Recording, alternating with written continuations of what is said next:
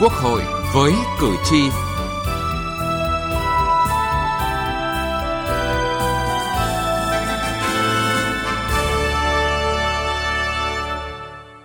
Thưa quý vị và các bạn, để chuẩn bị cho kỳ họp thứ 5 sẽ diễn ra vào cuối tháng 5 tới, Ủy ban Thường vụ Quốc hội đã tổ chức phiên họp chuyên đề pháp luật tháng 4 cho ý kiến về một số dự án luật, trong đó có dự án luật kinh doanh bất động sản sửa đổi.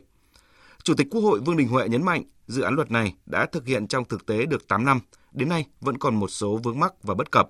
Do đó, việc sửa đổi là cần thiết nhưng đây là luật khó. Vì vậy, đòi hỏi phải sâu sát để đáp ứng yêu cầu, tránh sửa xong nhưng không giải quyết được vướng mắc hay lại tạo ra những vướng mắc khác. Tôi ờ, nghe ý kiến của nhiều chuyên gia và nhiều doanh nghiệp nói rằng là thì thị trường bất động sản và cái luật kinh doanh bất động sản hiện nay ấy, nó giao thoa với rất nhiều dự án luật cho nên là cái việc thực hiện pháp luật là rất là khó khăn. Người ta nói rất là gay gắt về vấn đề này.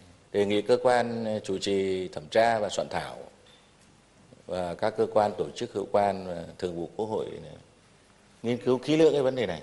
Luật đầu tư thì sửa cái gì và chưa sửa thì thế nào? Luật xây dựng thì thế nào? Luật nhà ở thế nào? Luật đất đai thế nào? Luật kinh doanh bất động sản như thế nào? Tránh các chuyên gia và doanh nghiệp người ta vào trong một cái rừng luật như vậy thì không biết vận dụng thế nào theo cái luật này thì lại vướng cái luật kia. Những vấn đề như hiện tượng các sàn giao dịch bất động sản câu kết với nhau vì mục đích lợi nhuận làm nhiễu loạn thị trường, không phản ánh đúng quan hệ cung cầu giá cả, câu chuyện có đất làm đau đầu ở địa phương đã được các đại biểu chỉ rõ và có những kiến nghị cho dự án luật này.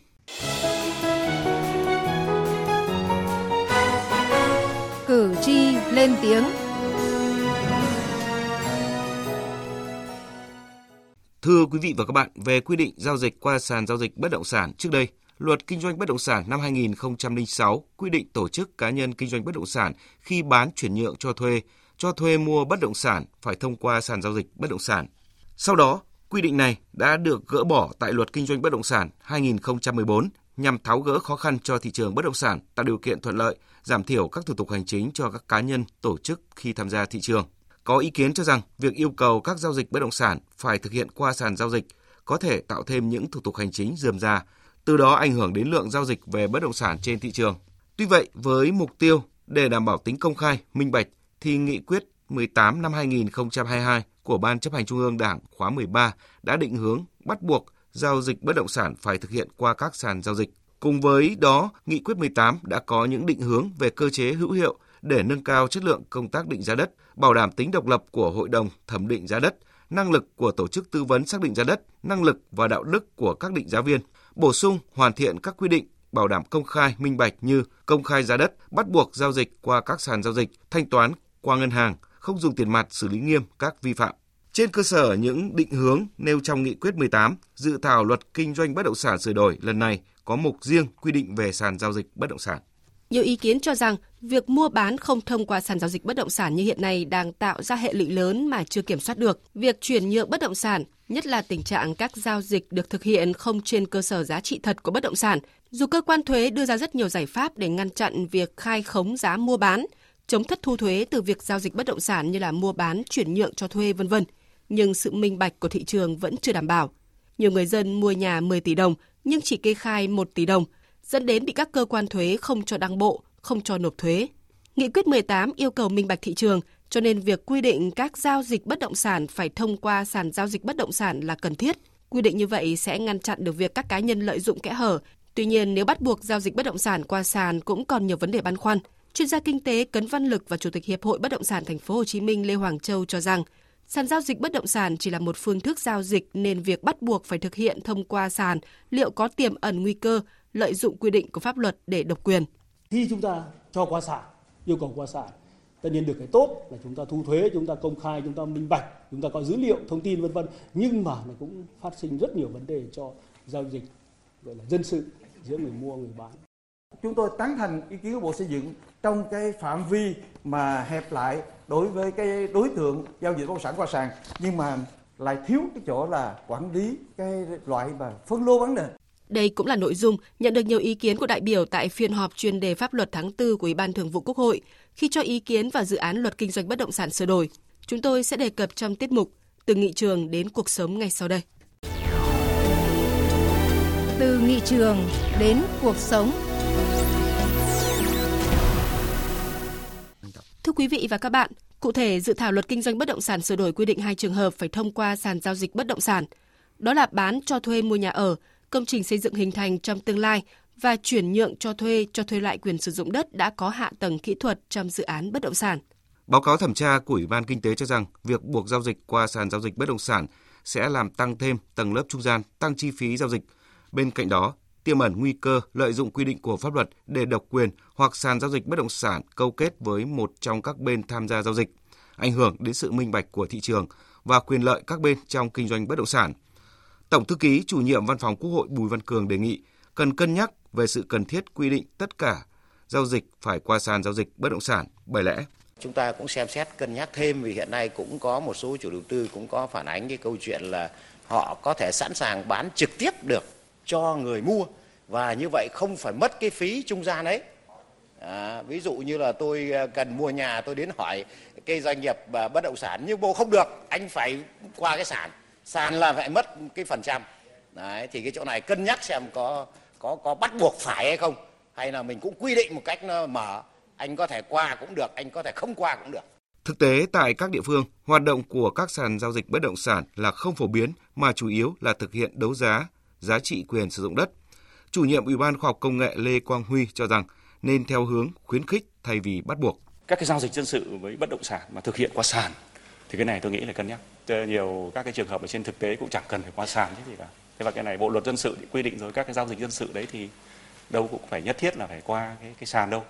Thì ý của tôi trong cái khoản ờ, một của điều 57 này có lẽ cái đấy theo hướng có lẽ khuyến khích thôi. Thế chứ cũng không nên là cứ phải phải phải qua cái sàn. Việc buộc giao dịch qua sàn sẽ làm tăng giá giao dịch. Trong khi đó những dự án đầy đủ cơ sở pháp lý chủ đầu tư có năng lực uy tín thì việc giao dịch ngoài sàn vẫn diễn ra thuận lợi ít rủi ro do đó đại biểu phạm văn thịnh đoàn đại biểu quốc hội tỉnh bắc giang đề nghị có thể cân nhắc yêu cầu bắt buộc thực hiện thanh toán qua ngân hàng phải có chứng nhận thanh toán của ngân hàng giúp giảm rủi ro tránh khiếu kiện. Thế thì cái chứng từ thanh toán qua ngân hàng sẽ là cái việc chứng minh cho cái việc anh đã hoàn thành cái việc thanh toán đó hay chưa.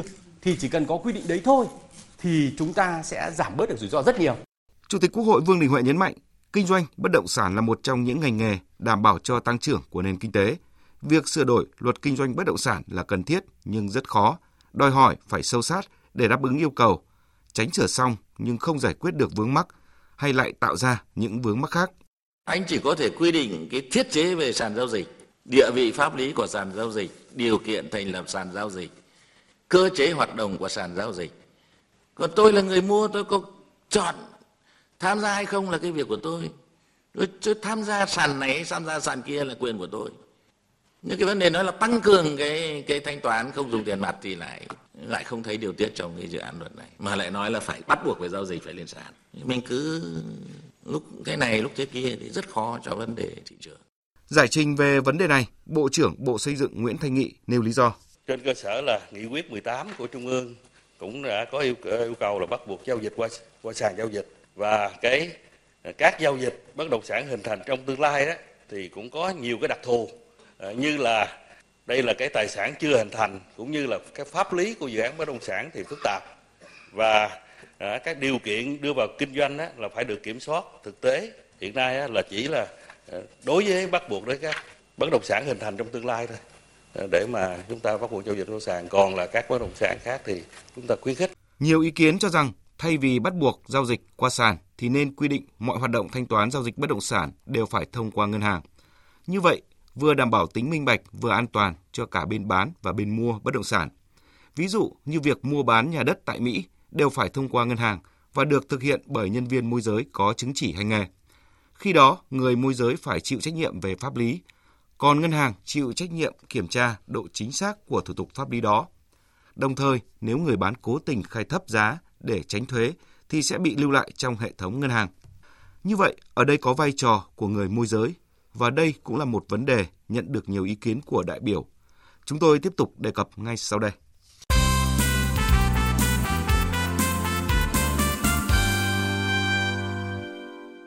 Thưa quý vị và các bạn, ước tính nước ta hiện có khoảng 300.000 người tham gia làm môi giới bất động sản.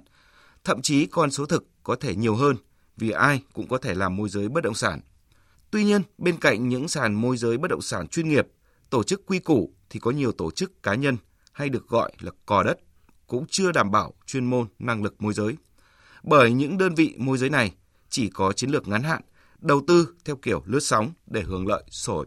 Minh chứng thấy rõ là thời gian vừa qua, mặc dù chịu ảnh hưởng của đại dịch COVID-19 nhưng thị trường bất động sản vẫn liên tục sốt nóng, đặc biệt là giá cả liên tục thay đổi, đảo chiều, tạo ra áp lực rất lớn cho thị trường.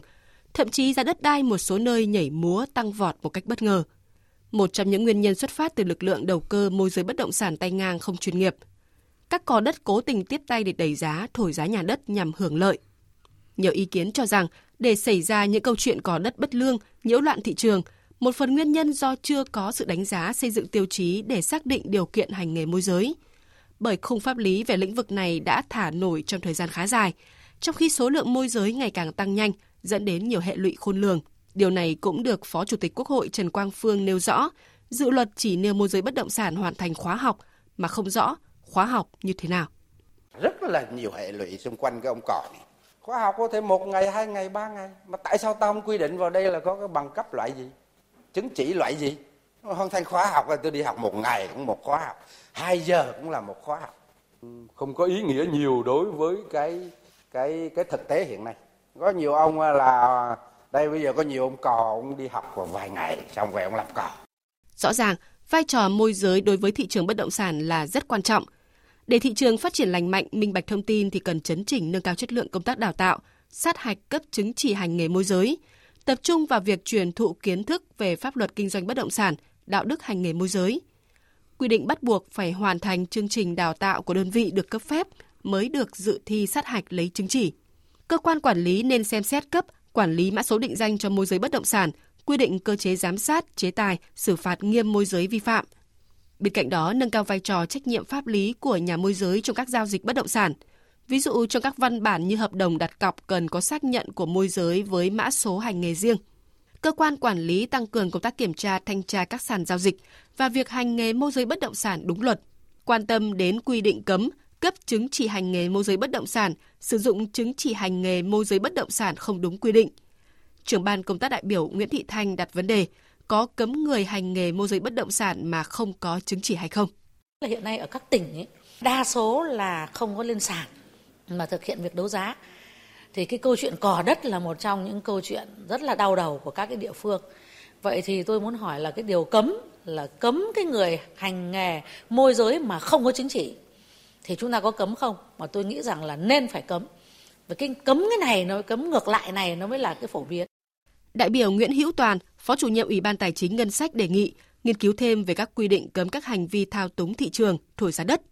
Liên quan đến các hành vi cấm ấy, ở điều 9 ấy, đề nghị các đồng chí có thể nghiên cứu thêm về các cái quy định mà cấm các hành vi mà thao túng thị trường, thổi giá vân vân đấy.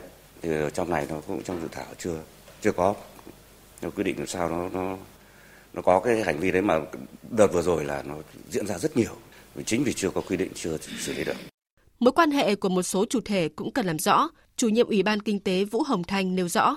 Mối quan hệ trong việc xác nhận này đối với ba cái ông đầu mối, ông văn phòng đăng ký đất đai, chi nhánh văn phòng đăng ký, ký đất đai, cái anh sàn này và cái anh công chứng, anh chứng thực mối quan hệ là như thế nào để mà xử lý cái vấn đề nó hài hòa rõ các cái trường hợp giao dịch bất động sản qua sàn quản lý rồi phân đô bán đèn rồi đăng ký hoạt động người quản lý hoạt động sàn. Các đại biểu cũng đề nghị tách riêng quy định và tiếp tục hoàn thiện các điều kiện, quyền và nghĩa vụ của cá nhân được hành nghề môi giới bất động sản và của tổ chức kinh doanh dịch vụ môi giới bất động sản, làm rõ mối quan hệ quyền, nghĩa vụ và trách nhiệm giữa hai chủ thể này. Đến đây, chúng tôi xin kết thúc chương trình Quốc hội với cử tri hôm nay. Chương trình do biên tập viên Thu Hiền biên soạn. Cảm ơn quý vị và các bạn đã quan tâm theo dõi.